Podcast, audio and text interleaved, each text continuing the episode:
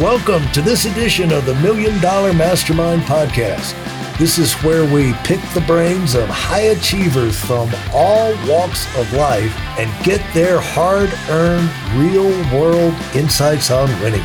I'm your host, Larry Weidel. I've never done the research on it, but I've always heard since I was at Tech that it was the uh, C students that became the biggest uh, alumni donors at colleges all around the country. They only became big donors, Larry, because they did very well in their career. Yeah. That's they didn't do it just they had more emphasis on the relationships and uh, right getting along with people and making things happen than uh, just academic success, you know. Well, you know, it's interesting. The new president of Georgia Tech put together a beautiful mission. Our job is to develop leaders who have a positive impact on the world using technology. And good for him. Whereas, you know, MIT is a great school, number one rated and everything. They're turning out people for the labs. Georgia Tech's turning out the people who are going to found the companies and hire the people working in the labs. I'm going to shift gears and look for a, take this opportunity to share some previous pain that we had at Georgia Tech. Wasn't it interesting how they would take, you know, you talk about seven different courses, like you take 20 hours. You I couldn't believe the, the kind of course load I'd hear people had at other colleges where we're going, we would have like, we'd like always have seven courses. And the seven courses would be a lot of three hour courses that was two hours classroom and a three hour lab that counted as one, yeah. one hour. So exactly. eventually, but in actuality, it's like 30 hours of classroom for 21 hours of credit. I don't know if they still have that system. No, no, they do. It's tough. Yeah. they knew how to milk milk the students, but it's good if you're getting the education. That's all I can all I can say. But most people at most schools they don't even have they don't have any clue what you go through when you go to one of these uh, rigorous institutions. But talk about the group that you. Uh, I guess I'll ask one thing before we get away from the books. Seven lessons for leading in crisis, and what would be one or two of those that would come to your mind quickest? Because you know we can't go through all of them, but you know to give people a taste of what to look for there. Number one, face reality starting with yourself. Okay. If that, you know, I can cite a lot of examples. Wells Fargo created a system where a lot of people cheated, and the CEO blamed the people cheating. He didn't realize the system he had created incentives was driving them to do that with goals they couldn't achieve. Jeff Immelt at GE never faced reality, he never looked himself in the mirror and said, I'm creating this mess the Boeing example, the former CEOs never realized they created this mess by not designing new aircraft, and it comes out to play. They're probably long retired. Yeah. But here they are 15 years later, and the company gets in trouble. So you got to look yourself in the mirror. And so I make a lot of mistakes, Larry. And you know what you do when you make a mistake. Number rule number one is stop digging. So if you make a mistake, don't compound your mistakes by making more mistakes, trying to cover up the mistake you made in the first place. Just say, Larry, I made a mistake. I'm sorry. I let you down. How can I make it up to you? Okay. Yeah. That's what you got to do. At least Dave Calhoun yesterday at Boeing came out and said, We made a mistake. And he had tears in his eyes, wiping around tears. Well, okay. Yeah. He owned it, you know? Now we'll try to fix it. And there, you cannot fix any mistake you won't acknowledge. You can't fix any problem you won't acknowledge. So, and I think the other lesson that I have is you got to get when you face reality, then you got to realize a lot of these things you got to get ready for the long haul. You can't turn these things around overnight, but you go to work on them, you acknowledge them, and then you go to work and get everyone focusing on how are we going to make sure this never happens again and how are we going to do it better. And you know, Medtronic was always at risk with quality issues, so that's something we had to ensure we had perfect quality because at the end of that chain, somebody may die. Yeah, and so all of these seem to proceed from the idea that uh, you don't focus on what you can't control in a crisis. You focus on what you can control, right. and that starts with you. And then it, then it goes your actions, and then you know stop making it worse, apologize, and then start the process of moving in a different, more positive direction. And with the concept that it's not going to happen necessarily overnight, but step by step as you're doing what you can do. You're right. My, my resolution for 2024 is hey, we got a lot of turmoil out there, and no one can tell you how the presidential election is going to turn out, how the wars are going to turn out, how the economy is going to turn out. So you got to do what you can do in your company to do the right thing and stay true to your purpose and your values. And if you, that's what you have to focus on. You can't change the whole world. Focus on what you can do and do it really well and get everyone dedicated to that. And don't spend a lot of time sitting in the quarters of Washington trying to decide who's going to be the next president or any of this stuff because you have no influence on that. Honestly, we have to be modest and say it. You have no influence on what happens these two wars. It's horrible. Yeah. But you got to do the right thing that your company can do, your organization. What are your values? What's your purpose? What's your mission? And then carry it out and make it better, you know? And I, that's, I dedicated, that's what I'm trying to do with all leaders right now. Now, you talked about, you met with your men's group. Talk about that a little bit. Well, We've had a men's group that's been meeting for, believe it or not, 48 years. We met this morning from 7.15 to 8.30. We meet every Wednesday morning. And uh, we talked about some of these same issues and very much about what are you going to do this year to have a positive impact in the world. Now we're aging a little bit, but that's okay. What can you do right now? And these guys and I have had a little tension because I've been the one saying, you can't solve who the next president of the United States is going to be. So don't spend your yeah. time and you're just wasting your time. Focus on, in fact, I said, I go back to Reinhold Niebuhr's serenity prayer that's used by Alcoholics Anonymous. Uh, give me the serenity to accept the things I cannot change. Right. And the courage to change the things I can. That's that word courage again, you mentioned earlier. And the wisdom to know the difference. Do I have the courage to jump in and change the things I can and not blame the whole world out there? I can't change those things. I can change things right within my own community, my family, the leaders I work with, where I can have and an impact and try to help someone who's struggling right now. There I can see an impact. And that's what's important to me. How did that group start 48 years ago? Well, we'd gone to a, a Episcopal retreat, and part of it was saying, well, why don't you? We met in small groups, and we said, well, let's keep our group together. So we put together a group of four of us and expanded to eight. Now, a couple of the guys died, but we've met all this time, we talk about really important issues like what is your soul and what's that say? Today, we're talking, one of our members is quite ill and we're talking about end of life and how would you deal with the end of your life. But we're talking about all much more upbeat subjects than that, too.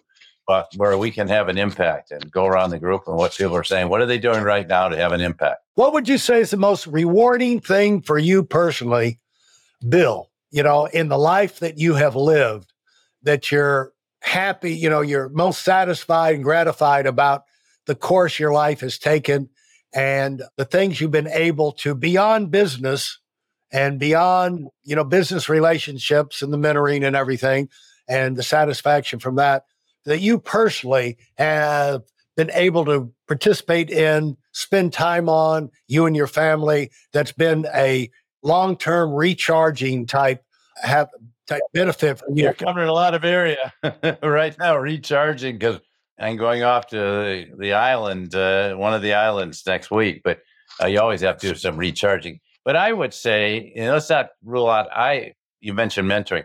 I would say my greatest gift has been help other people reach their full potential. Whether it's my grandson who's now 15 or my grand three granddaughters, or people in business I've worked with or people I worked with 30, 40 years ago, and staying true to my beliefs, my ethics, my values, and not violating those. And that's what I am proudest of throughout all the situations I've worked with.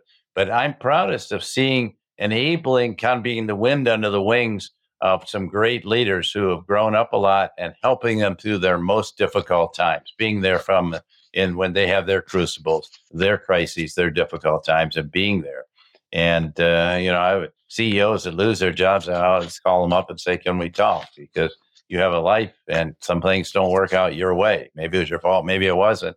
But I think I'm proudest of helping uh, leaders grow at all ages and stages of life and keep going. What do you find is the go-to conversation you have with the people that go through those trying times. Maybe it's their fault, maybe it's not their fault, but you know, they're going through, I mean, their whole world is shaken. Yeah.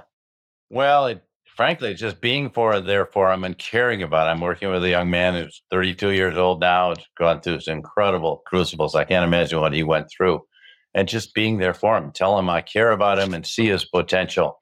And then saying, you know, there's you can learn from this now. How are you going to grow? How are you going to pick yourself, it's resilience. How are you going to pick yourself back up and fulfill the things you want to do? Okay, you got knocked off course. Maybe that was a good thing. Like when I lost those seven elections, that was a good thing because I had to look myself in the mirror.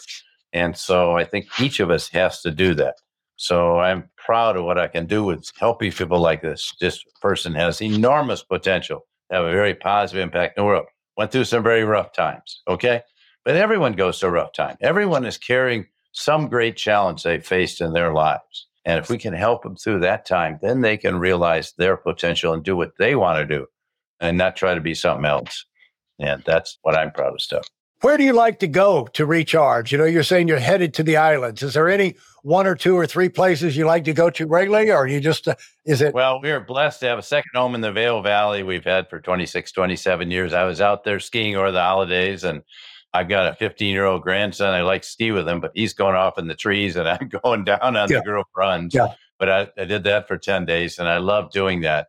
And uh, the, Penny and I to get away. It's cloudy and gray here in Minnesota. We need to get away sometime in the winter. So we're going down to St. Lucia. We kind of move around, whether it's Costa Rica or uh-huh.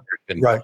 Virgin Islands. Uh, well, we just like to get to some warm weather. You get warm weather every day. I was visiting some friends in Palm Beach this over or Thanksgiving, and right, very nice there. Get it every day. Not all of us have that blessing, so we got to get out of here and do that but it does give you i think we back to that i've been a meditator for 45 years. We need time to reflect and decide what do i want to do with my life?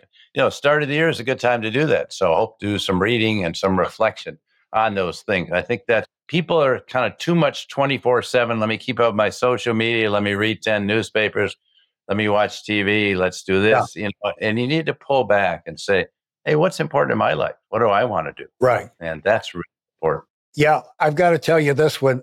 Remember Congressman uh, Jack Kemp? Oh, sure. Former uh, Buffalo Bill. Yeah, I know. I knew Jack. Yeah. And so he was in Vail skiing. They had the same tradition. And you may know this story, but he went and then he had the thing where he went with his son. And he said, Remember, you know, when he went, you know, and we'll go skiing, you know, when you're old enough. And so he and his son got to where they had that. Then he had his grandson. And then same thing. Remember, I had your dad out here when he was young, and now we've got three generations. Isn't it great and everything? And so life goes on, and the great grandson shows up. Ah, wow. He's like 10 years old. And uh, he goes, uh, son, you know, I was out here with your father. I was out here with your, I mean, your grandfather. And, you know, we, this is a family tradition. And maybe uh, one day when you have a son, we'll be able to all ski together, you know, five generations. And the great grandson said, Oh, granddaddy said, You'll be dead by then. yeah, I, I was going to say, I started too late to have great grandsons. I love my grandson and my granddaughter. So, yeah. And so life is, uh, we're not going to be here forever. And so while we're here, it's great to be able to make an impact and make a mark. And to speak back to your authentic leadership thing, you're not, you have no prayer of doing that unless you are authentic about going through life as you. And there's some great wisdom I know in that book, and I encourage everybody to uh, check it out, True North. And uh, Bill, I always like to let our guests have the final word. And, you know, it seems like as much as we cover on here, we, that we didn't leave anything left unsaid, but I always find that there's something usually there's some one more thing that uh, people have to pass on. So for people listening who are in their life's journey and looking to do great things and greater things, what would final word would you pass on to them? I would say the world needs you to lead. Step up and lead now. You don't have to be a CEO. You don't have to be at the top of your organization. You don't have to be wealthy. You can lead right where you are and you can have an impact that people around. You don't even need direct reports, but you can have an impact. We need more leaders. So please, please devote yourself to helping lead other people to do the right thing and lead with a purpose and values. And if you can do that, you'll have a great life. Yeah, at all times, there's a worldwide shortage of leaders. There sure is. Every area of life, we need leadership to step in and make things better for all of us. So thanks so much, Bill. This has been great. You guys have a uh, great time in the islands and have a great uh, rest of the winter up there in uh, Minneapolis. Thank you for having me on your show, Larry. It's been a privilege. Thank you very much. Thanks for listening to the Million Dollar Mastermind. If you felt there were any valuable takeaways from this episode, please take a minute and leave us a five star review. Your feedback is important and really helps us get the word out to a wider audience. Remember, we have a valuable webinar that is absolutely free. Register for it right now at weidelonwinning.com. Thanks for listening.